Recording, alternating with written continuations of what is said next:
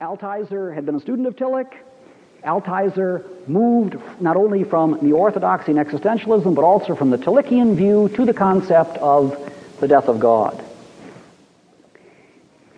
I want to say one thing about the other major death of God theologian, and this was William Hamilton. Uh, incidentally, Altizer is now teaching English uh, in a small college on Long Island.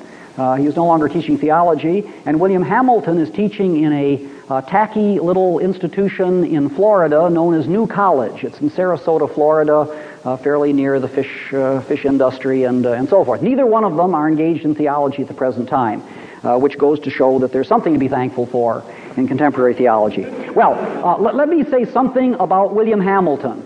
William Hamilton, in a lecture given at the University of Michigan, connected his death of God position with his attitude toward the Bible. And this is a summation to show you how this whole business comes to full circle.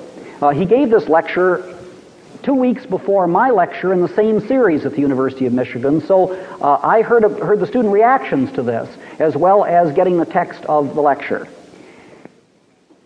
When Hamilton gave his lecture, he was asked this. He was asked to respond to this question. Professor Hamilton, Jesus apparently believed in God. How can you consider yourself a Christian theologian and hold that God is dead? Now that's not a bad question. Not a bad question. That has a lot of utility to it as a question. Uh, Alt, uh, Hamilton says he's a Christian theologian. Uh, he denies the existence of God. God dies. Uh, and uh, yet uh, Jesus apparently thought that God was very much alive. Said Hamilton, a very interesting question. Let me give you my answer to this. Said Hamilton, back in the 19th century, we realized that Jesus believed in demonology. That, that Jesus actually believed that people could be possessed by demons. Now, said, said Hamilton, uh, the state of, of, of, contemporary science was such that we knew that that wasn't correct. Uh, that was just a, a Near Eastern superstition that Jesus had. So, we no longer accepted that. But our obedience to Jesus was not changed.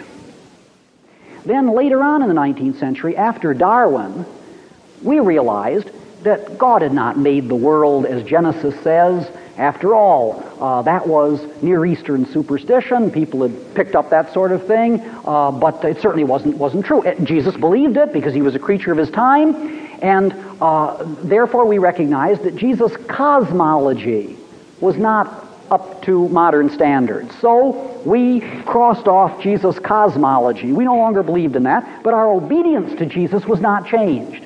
We had gotten rid of his demonology and we had gotten rid of his cosmology, but we still obeyed him. Then, at the time of Albert Schweitzer and the quest of the historical Jesus, we came to see that Jesus actually thought that he was going to return at the end of time uh, and sum up history. Uh, he, was going to return. He, there would be a second coming. He really thought this. Uh, and uh, of course, we realized that that was nothing but the apocalyptic mythology of, of, his day. He had picked that up from other people and gotten the idea that he was going to return as a divine person.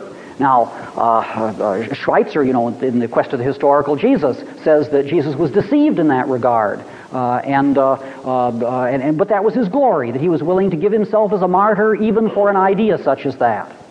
Well, said Hamilton, we realized that Jesus' eschatology, his view of the last things, was, was, was very primitive, and we couldn't go along with that, so we crossed that off. But our obedience to him was not changed. We had eliminated his demonology, his cosmology, and his eschatology, but we still were obedient to him.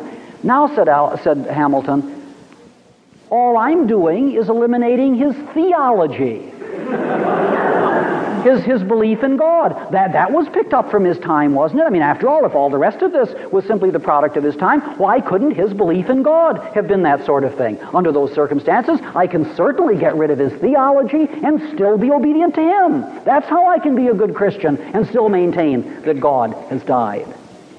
People were duly impressed by this kind of analysis, as you can well imagine. They were going to the bathroom in great numbers immediately after the lecture.